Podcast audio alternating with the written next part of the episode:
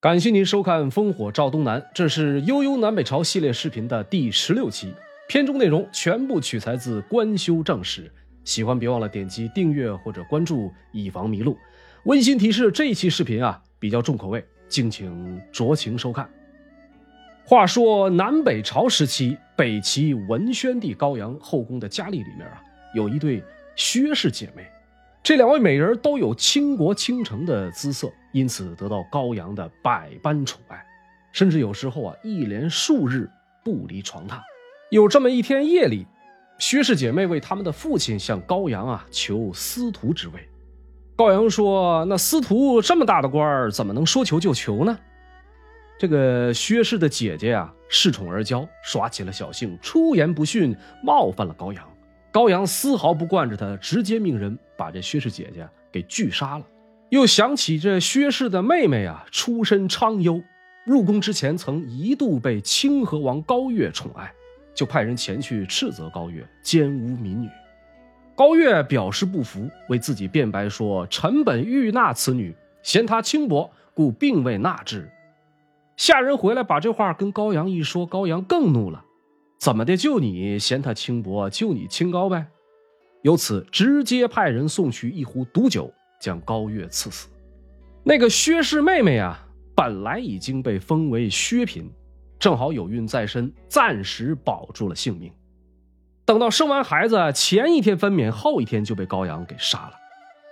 薛嫔死后，高阳将其头颅砍下，藏在怀里，随后若无其事的去赴宴。酒过三巡，菜过五味，大家伙喝得正嗨的时候，高阳冷不丁掏出薛平的脑袋，咣当一声扔到了餐桌上，把在场的呀全给吓了个半死。这还不算完，他还把薛平的大腿骨砍下来，抱在怀里当琵琶弹，一边弹着一边哭嚎：“佳人难再得，可惜呀，可惜。”那么提起北齐文宣帝高阳。人们的第一印象往往是残暴癫狂。除此以外啊，他还是一位资深酒鬼、女装爱好者、裸奔爱好者。这位集禽兽、酒鬼、变态于一身，历史上最淫荡残暴的帝王，到底有哪些鲜为人知的故事呢？别走开，且听我一一道来。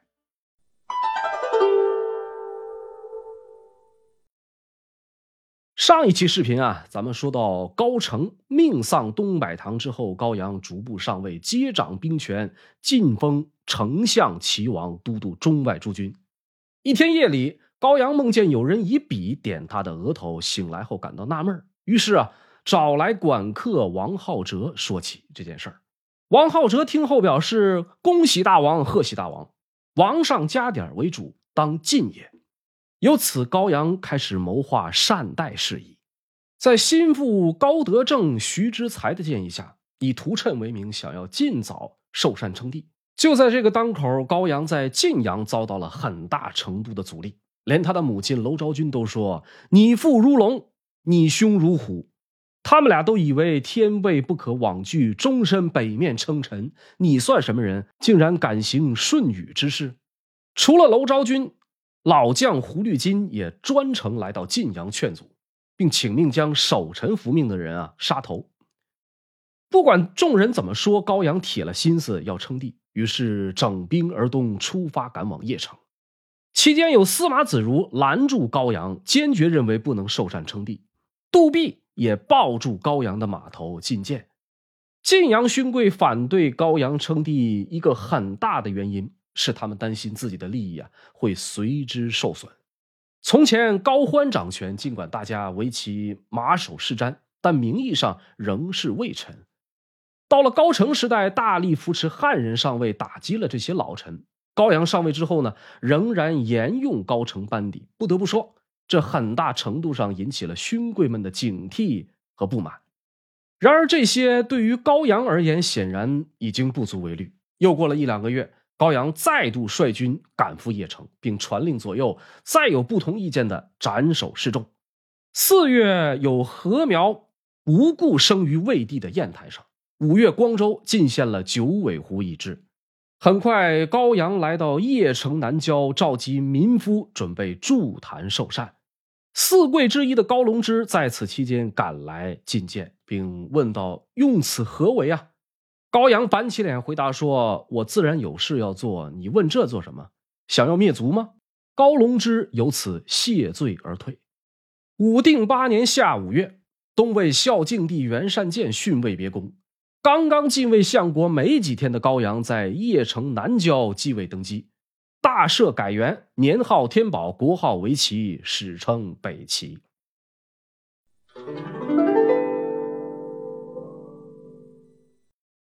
我们看历史上，但凡开国君主啊，大多都是励精图治、英明神武。到了北齐这儿，造物主开了个小差如果有南北朝暴君排行榜的话，高阳绝对可以名列前三甲。以至于每每提起这位人物，人们的第一印象往往是残暴荒淫、禽兽不如。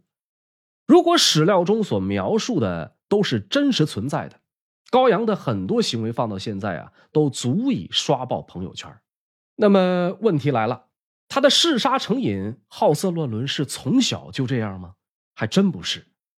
高阳这个人啊，从很小的时候就不好玩耍，深沉有大度。老天没有给他像哥哥高成一样的美姿容，但却给了他一个绝顶聪明的脑袋瓜，甚至可以称得上是大智若愚。史料中记载，有很长一段时间，高阳变得憨憨傻傻，整天目光呆滞，说话也是支支吾吾，半天蹦不出一个字来。稍微年长一点之后，甚至可以一整天不说话，有时候光着脚跑跳奔走。他的夫人李祖娥问他怎么了，他就说只是玩玩而已。以至于周围的人对他也随之轻慢起来，包括他的哥哥高成、三弟高俊以及诸多的晋阳勋贵，都在不同程度上不看好高阳。这种情况持续了很长一段时间，直到高成在东柏堂遇害之后，高阳又来了一个一百八十度的大转弯，沉着冷静，指挥若定，从容不迫，密不发丧。回到晋阳后，接掌兵权，面对一众的文臣武将。口齿伶俐，思维敏捷，神采飞扬，前后反差之大，让人们倍感诧异，又逐渐的心悦诚服。这位高家二公子啊，装疯卖傻了十年，不鸣则已，一鸣惊人。从前是因为忌惮长兄高成，因此藏尽锋芒。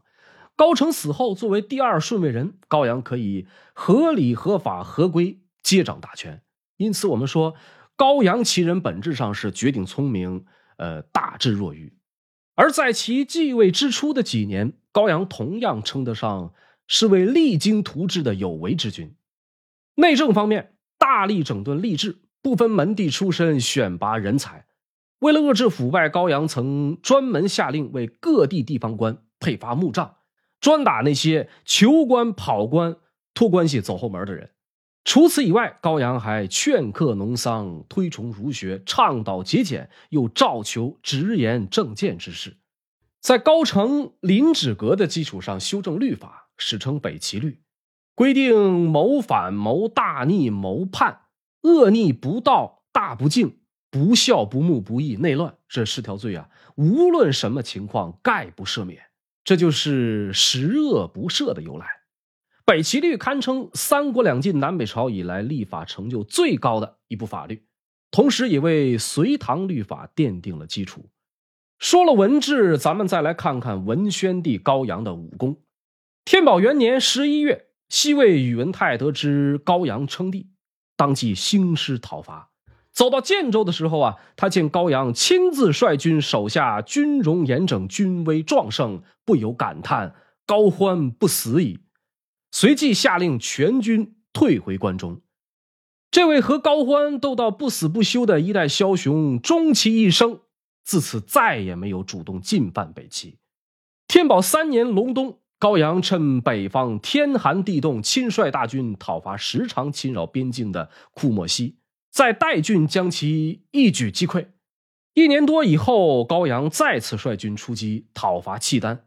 这个日后威震华夏的北方游牧民族，被高阳追着一路打到渤海边上，最后跑进了东北的深山老林。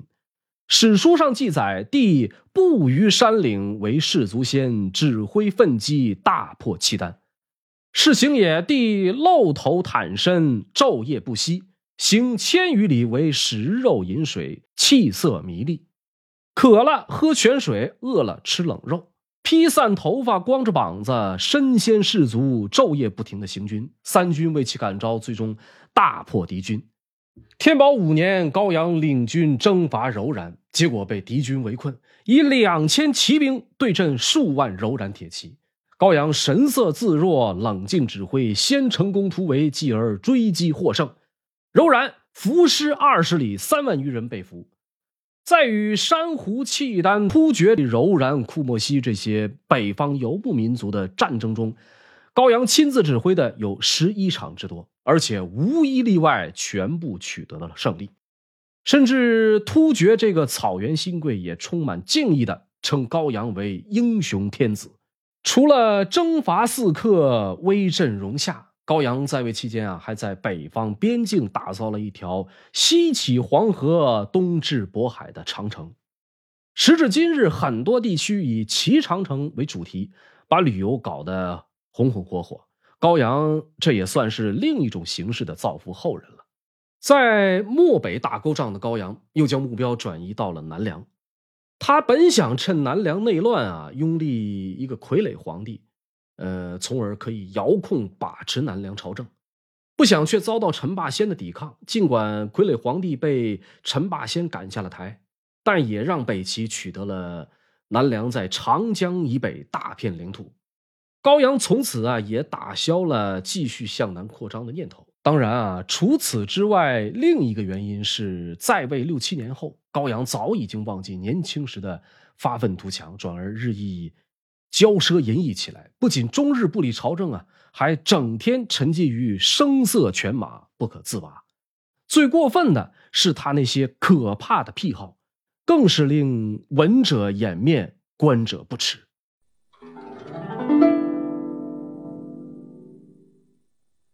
高阳一生有很多邪门的癖好，裸露身体招摇过市，算是其中最闻名的一个。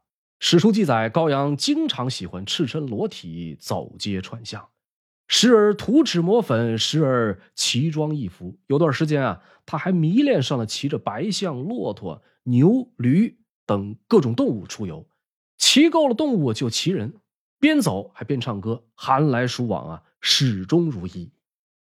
此外，他还喜欢攀高。一次，他打算扩建曹操兴建的三台。扩建后，三台上的这个宫殿啊，高达二十七丈，大约距地面足有八十多米。高阳不知哪根筋搭错了，竟然在没做任何保护的情况下，跑到楼台上面，手舞足蹈，远眺风景，毫不在乎，吓得旁边的人无不胆寒。当然，这些奇异行为顶多算小打小闹，有碍观瞻。真正让北齐人头痛的是高阳的残忍嗜杀。与父亲高欢、哥哥高澄相比，人命在他的眼中更像是小孩子玩过家家。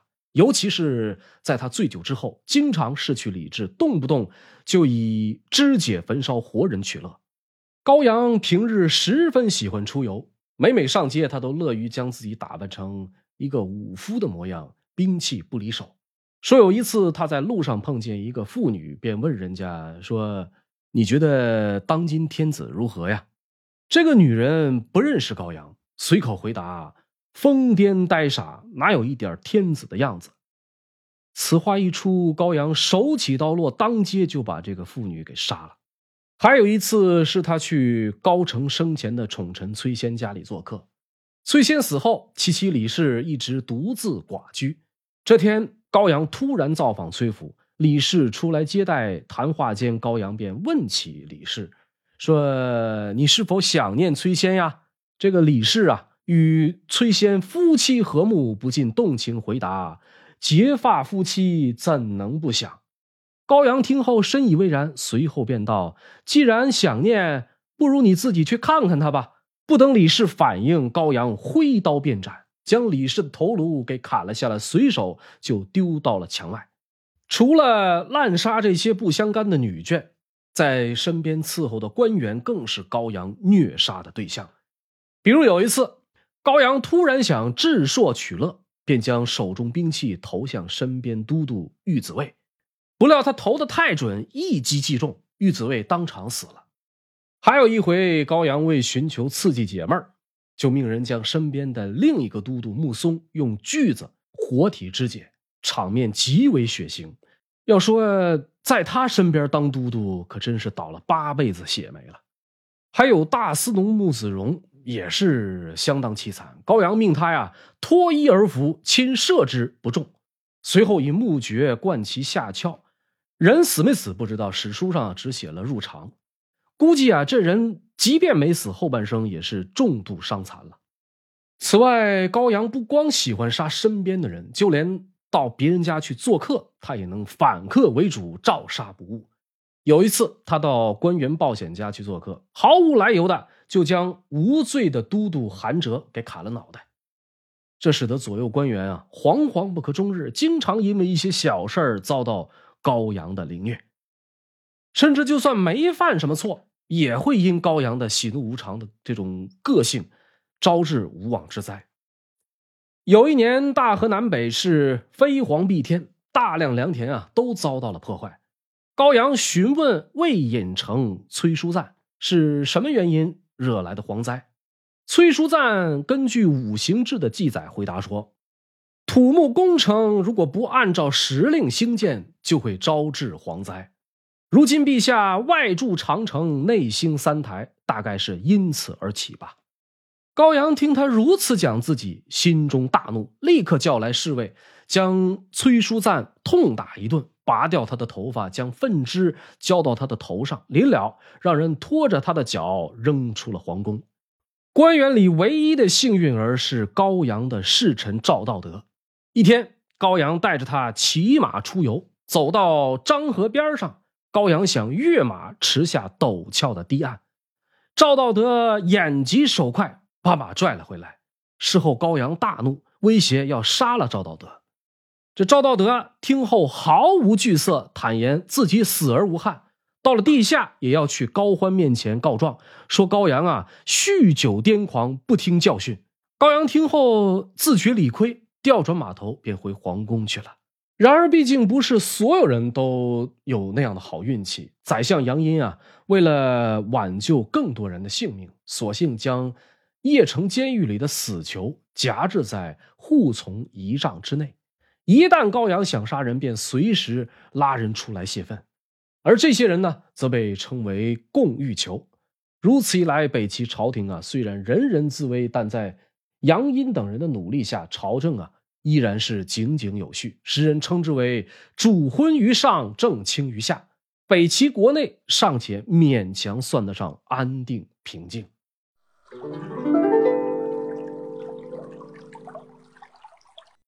现在很多庄古剧啊，动不动就喜欢拍宫斗，好像成了皇帝的女人就能母仪天下，为所欲为。事实上，这种事儿的决定性因素很多。你首先就得要看这个老公是谁。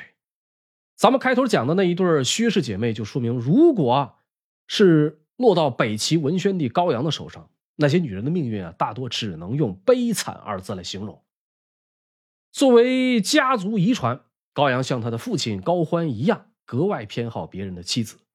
先前视频我们讲过，大耳朱氏曾经是高欢的宠妾，年轻时啊，差点因高成沟的正室而替代娄昭君成为王妃，奈何这个女人性格啊极其刚烈。高阳想要逼奸大耳朱氏啊，誓死不从。一怒之下，高阳就亲手杀了她。遭遇类似厄运的还有高成的遗孀袁氏。袁氏没有大耳朱氏那么火爆的脾气，高阳啊因此得手，而给出的理由是：当年我哥奸淫了我媳妇，现在啊我要还回来。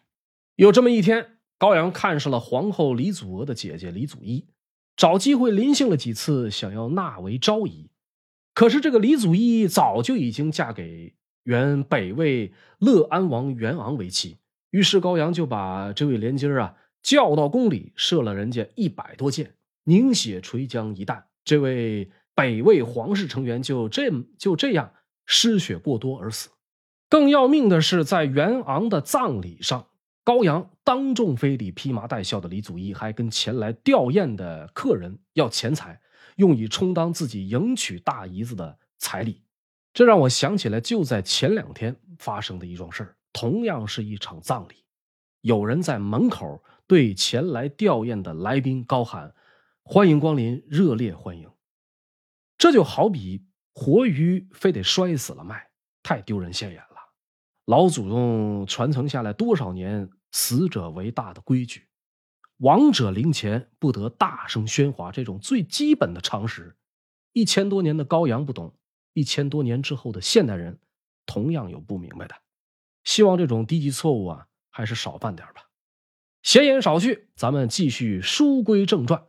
史料中还记载了高阳经常找来一些女人，尽数剥去衣物，逼迫他们把扭成一团的荆棘当马来骑，牵引来去，流血洒地，以为娱乐。平日里还动不动就召集高氏女子入宫，不分亲疏远近，皆使左右，乱交于前，甚至啊。当众裸露下体，亲自上阵，趣味之恶令人发指。说有这么一次，高阳喝多了来见太后娄昭君，娄太后看到他就气不打一处来，也顾不上有群臣在场，上来就抡起拐杖一通敲打，边打还边骂：“到底什么样的父亲才能生得出你这样的不孝儿？”高阳被打急了，也反唇相讥：“应该趁早把你这老太婆嫁给胡人。”这话说的很重，把娄太后气的是双手发抖，脸色铁青。这个时候，高阳啊，可能也意识到自己说的太过分了，于是趴在地上匍匐着，钻到娄太后坐着的这个床榻后边，他想把床榻抬起来，搞恶作剧，逗一逗母亲开心。不想用力过猛，把老太后直接给摔了个狗吃屎。这下场面啊，更加混乱不堪。酒醒之后，从旁人口中得知自己酒后失德，高阳下令燃起篝火，想要投火自尽。周围的侍从们赶紧上前阻拦，老太后呢也亲自上前拉住，硬挤出笑容说：“何必如此啊？你当初是喝醉了吗？”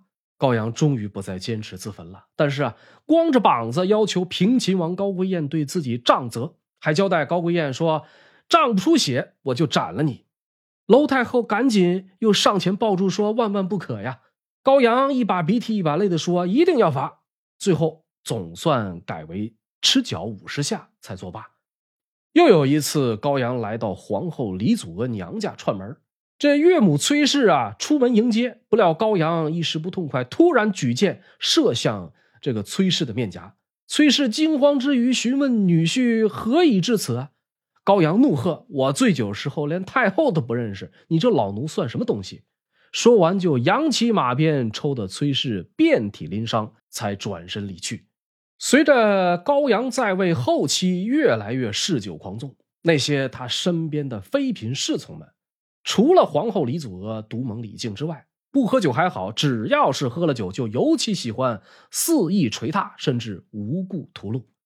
而那些街上随便抓的、官员府上抢的、随意蹂躏践踏者，更是不计其数。所以说，如果论历史上谁的女人最凄惨，北齐文宣帝高阳绝对称得上是古今第一大猪蹄子。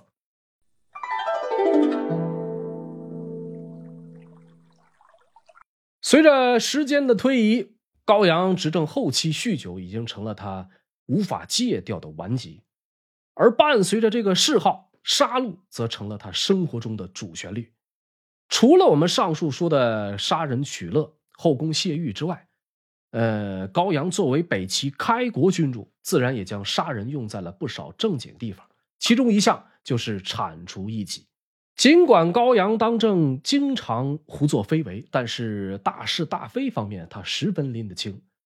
当初篡位的时候。哪些人是自己的绊脚石，哪些人是被迫归顺，在他的心里全都门清。因此，借着滥杀无辜的臭名声，高阳在极短的时间里为自己和自己的儿子荡平了前路。第一个死在高阳手上的高官就是太傅高龙之。高龙之本姓徐，因与高欢关系密切，被高欢认作族弟，与高岳、孙腾、司马子如三人啊合称四贵。原本就位高权重，还曾是高阳的长辈。儿时的高阳没少受到这位叔父的嘲弄。再加上高阳称帝的时候，高龙之曾投过反对票，致使高阳夺权后啊，一直不待见他。一日，性格开朗的高龙之到北魏宗室原厂家喝酒，兴头上他随口说了一句：“与王交游，当生死不相背。”不想这种酒桌上的私聊，竟被告到了高阳跟前。当朝重臣与前朝皇族关系密切，这触犯了高阳敏感的神经。于是他下令将高龙之抓来，猛打了一百多拳，当做给他的教训。可怜已经六十多岁的高龙之哪里经得起如此殴打？回家没几天就一命呜呼了。然而时隔一年，高阳再次想起高龙之，仍然对他生前的行为恨之入骨，再次命人挖坟掘墓，将高龙之的尸首刨出来，刮骨断筋，放火焚烧。一通折腾之后，抛入漳水。随后，高龙之的几个儿子也全部被斩首，高龙之就此绝后。紧跟在高龙之身后的便是老臣杜弼。作为三朝元老，杜弼在高欢、高澄当政时啊，深受器重。那句“城门失火，殃及池鱼”就出自他的笔下。个性耿直、直言敢谏，是杜弼立身的珍贵品格。然而，也基于此，他才在高阳称帝时极力劝阻。这样一位威望老臣。高阳是万万容不下的，于是他故意询问杜弼说：“治国当用何人？”杜弼直言：“鲜卑车马客会须用中国人。”意思是说啊，鲜卑人只适合赶车牧马，治国一定要用中原汉人。事实上，这个论点与高欢时代“泼墨汉家子，走马鲜卑儿”的意思啊差不多。可高阳听后呢，内心不悦，只是当时心情甚好。没有立即发作。几天之后，高阳醉到宫中，越想杜弼的话越不是滋味暴怒之下，他下令将杜弼斩首。酒醒后，高阳又有些后悔，派人去赦免，奈何啊，还是慢了一步。杜弼啊，早已经身首异处。不过，无论是高龙之还是杜弼，都还算得上是幸运的。毕竟那时的高阳啊，还不是酒精中毒的晚期患者。做事情还懂得些许分寸，可到了高德正死时，高阳已经变本加厉，手段更加残忍。身为劝进的最大功臣，高德正很受高阳信任，先后担任过尚书仆射、侍中等要职，对北齐初年取得的各项政治成就贡献良多。看到皇帝。终日沉迷酒色、贤臣自居的高德正啊，实在是有些看不下去了。依仗与高阳多年的情谊，常常劝他不要酗酒。有时候啊，劝到激动处，高德正就开启唐僧模式，质问高阳：“陛下如此放纵，置江山社稷于何地呀？置太后于何地呀？”这一次，高阳是真的火了。对高德正大发雷霆，事后还对身边人抱怨：“老小儿高德正气势凌人。”这把高德正吓得不轻，一连几天都谎称生病逃避上朝。高阳没看到高德正啊，便向杨殷询问他的情况。尽管多年同朝为官，但杨殷与高德正关系并不算好，便趁机告诉高阳：“陛下倘若用高德正为冀州刺史，他的病一准儿不药而愈。”高阳将信将疑，听从了杨殷的建议。高德正接到命令，果然不再装病。他只想离高阳啊越远越好，立刻就打点好了赴任的行装。高阳得知消息，顿时暴跳如雷。他深深的感到自己的智商与人格受到侮辱，立即将高德正召入宫中，说：“听说你病了，我来给你针灸一下吧。”随后拿着小刀在高德正身上乱刺。可怜的高德正没一会儿就被高阳刺成了一个雪人。事后，高阳啊又命手下砍下高德正的脚趾头，把伤势严重的高德正关在宫中，直到半夜才让人给裹了个毡子送回家去。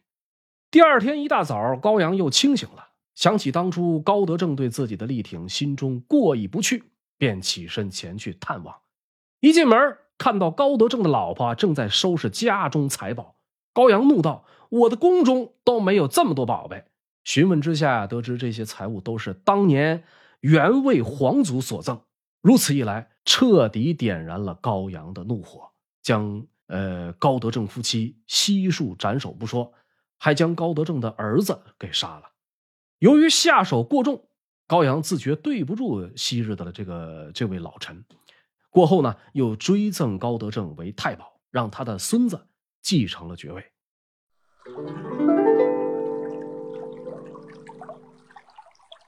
自高阳登基之后，高家子弟悉数封王。北齐初年，高氏皇族中没有传出什么不和，直到高阳越发荒唐之后，残杀兄弟的事情才时有发生。最先倒霉的是上党王高焕。高阳听闻术士传言王高者黑衣，此后每次外出啊，最不愿意碰见和尚。身在晋阳，也常跟身边人问，说什么东西最黑。某一天，身边有人回答：“没有比漆更黑的了。”高阳便将这个油漆的漆跟自己的七弟高焕联想到了一起，于是就派人把这位才武绝伦的弟弟抓来关进大牢。不久后，又将豪爽有气力、善骑射的三弟永安王高俊一并下狱。高俊、高焕这哥俩从此啊，就好像猴子一样。被二哥高阳关在同一个铁笼中，囚禁于邺城城北的地牢。后来高阳啊巡视北城，顺便去看望两个兄弟。站在地牢边上，高阳是放声高歌，唱到兴头上，他还要求高俊、高焕跟着一起唱。兄弟俩担心哥哥再动杀心，勉力唱和，颤声力竭，甚是悲伤。高阳听后啊潸然泪下，打算赦免他们。不想身边的九弟长广王高湛不干了，他素来与高俊不和，便从中挑唆说：“猛虎安可出血？”这话犹如一声炸雷，瞬间让高阳意识到高俊、高焕素来雄才大略，威望极高，留下恐怕就是隐患。这可急坏了牢笼中的高俊，他大声呼喊高湛的小名，痛斥：“布洛基，你作恶多端，老天不会放过你的。”可纵使他们如何呼喊，高阳心中决定必须让这兄弟俩死在这里。于是不但命刘涛之下手，他自己也拿过长槊向铁笼中的两个弟弟乱刺。高俊、高焕两人啊，皆有勇力，在牢中拼命闪躲。加之高阳受酒精影响，根本刺不中。两人临死前爆发了极强的求生欲，拉扯之间，生生折断了好几根长槊。高阳见状。愤怒至极，丢下长槊，命人将柴火点燃，扔入牢笼，将高俊、高焕啊活活烧死。最后是皮发皆尽，尸色如炭，叫人不忍直视。相比惨死的两个异母弟，真正让高阳忌惮的是他的同母弟常山王高演。高演排行第六，天性聪颖，为人正直，极为孝顺，深受娄太后的喜欢。论人品，他是高家兄弟中罕见的好男人，用情专一，温柔待人，与妻子袁氏十分和睦。由于袁氏出自北魏宗室，高阳很不喜欢，曾劝说弟弟啊废掉另娶，高演始终没有答应。在朝廷里，由于他擅长处理政事，先后担任过司空、录尚书事、大司马等要职，高阳对他非常器重。因见哥哥嗜酒如命，杀人如麻，高演甚为忧虑，便好言相劝。不想高阳却道：“只要有你在，我何为不能纵情享乐呀？”高演听后啊，不便再劝，拜伏在地，痛哭流涕。高阳也良心发现，悲从中来，砸了酒杯说：“你好像嫌弃我，今后反敢敬酒者斩。”可是多年恶习早已让他引入骨髓，只坚持了三天就旧态复发，酗酒比从前更甚。此后高演屡次进谏，惹来高阳大怒。一次醉酒后啊，他将一名宫女赐给了高演，酒醒后就忘得一干二净，愣说高演是擅自掠取，一顿毒打把高演打成了重伤。高演悲愤交加，开始绝食。娄太后得知得知之后啊，日夜提气。这下高阳慌了，把原本已经收监关押的这个高演的好友王熙放出来示疾，还对高演好言相劝。将养了一个多月，高演终于逐渐康复。此后啊，再也不敢随意觐见。当初篡位建齐，为了政权顺利过渡，除了孝敬帝元善见及其子嗣之外，高阳对其他的东魏宗室啊，并没有大肆屠杀。几年后，局势渐稳。天宝十年里的一天啊，高阳召见原东魏皇族袁绍，问道：“汉光武帝何以中兴啊？”袁绍答：“为诸诸流不尽。”意思是说呀，光武帝刘秀中兴的根本原因是王莽没有把刘氏子孙杀光。一语点醒梦中人。不久后，高阳分两次对原魏宗室大规模的屠杀。有的是关进地牢，活活饿死了；有的是直接斩首于闹市；有的是命其以草席当翅膀，从高台上跳下，骨断筋折而死；有的尚在襁褓的婴儿被高高抛起，用毛尖贯穿。东魏宗室除个别与北齐皇室有姻亲关系之外，前后三千余人惨遭屠戮，尸首尽数被投入漳河。此后很长一段时间啊，有渔民在鱼腹中发现人的指甲，以至于邺城百姓许久不敢吃鱼。如此种种惨绝人寰，人神共愤。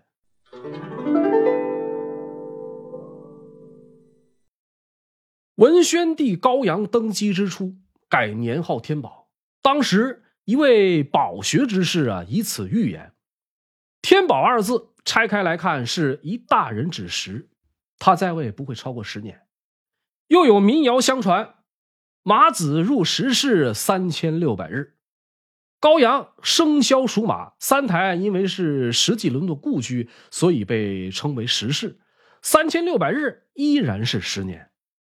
说有一次，高阳向一位泰山道士询问说：“我能当几年天子啊？”道士回答说：“得三十年。”过后，高阳对李皇后说：“这十年十月十日，不也是三个十吗？我很担心，人生有死，何以窒息？只是可怜了正道，这孩子太小，人家会夺去他的位子。”到了天宝十年十月，高阳的身体啊急剧恶化，由于长期酗酒导致酒精中毒，各个脏器已经逐渐衰竭，除了喝酒，已经完全吃不下其他任何食物。天宝十年十月初十，北齐文宣帝高阳啊崩于晋阳德阳堂，时年三十一岁。如泰山道士所言和他自己的分析一样，刚好在位了三十年。临死前，高阳颁布遗诏，命尚书令杨殷、领军大将军高归彦、侍中燕子献、黄门侍郎郑仪四人辅政。即便如此，他仍对自己的太子不看好，诏令弟弟高演来到床榻前，好言相劝。你夺便夺吧，只是千万别杀他呀！史料没有记载当时高演说了什么。纵观高阳的一生，将一个忍字演绎的出神入化。少年时，他低调隐忍，未登大宝，费尽心机，用半生诠释了明君圣主的英明神武、雄才大略。继位六七年后，纵欲而为，以残忍手段威震北齐。用后半生在古来暴君的极限中疯狂试探。然而无论如何，高阳作为北齐开国君主，已经完成了他的使命。到底太子高音能否执掌朝堂？高演又会不会篡权夺位呢？感谢您收看本期视频，这里是《烽火照东南，悠悠南北朝》系列视频的第十六期。如果喜欢，别忘了帮忙点赞、转发和评论。作为中国历史上奇葩最多、最残忍无道的禽兽王朝，高阳仅仅是个开端。法国有句名言叫“我死以后哪管洪水滔天”，这话灌在高阳身上啊，似乎也并不为过。欲知北齐还有多少荒唐故事，且听下回分解。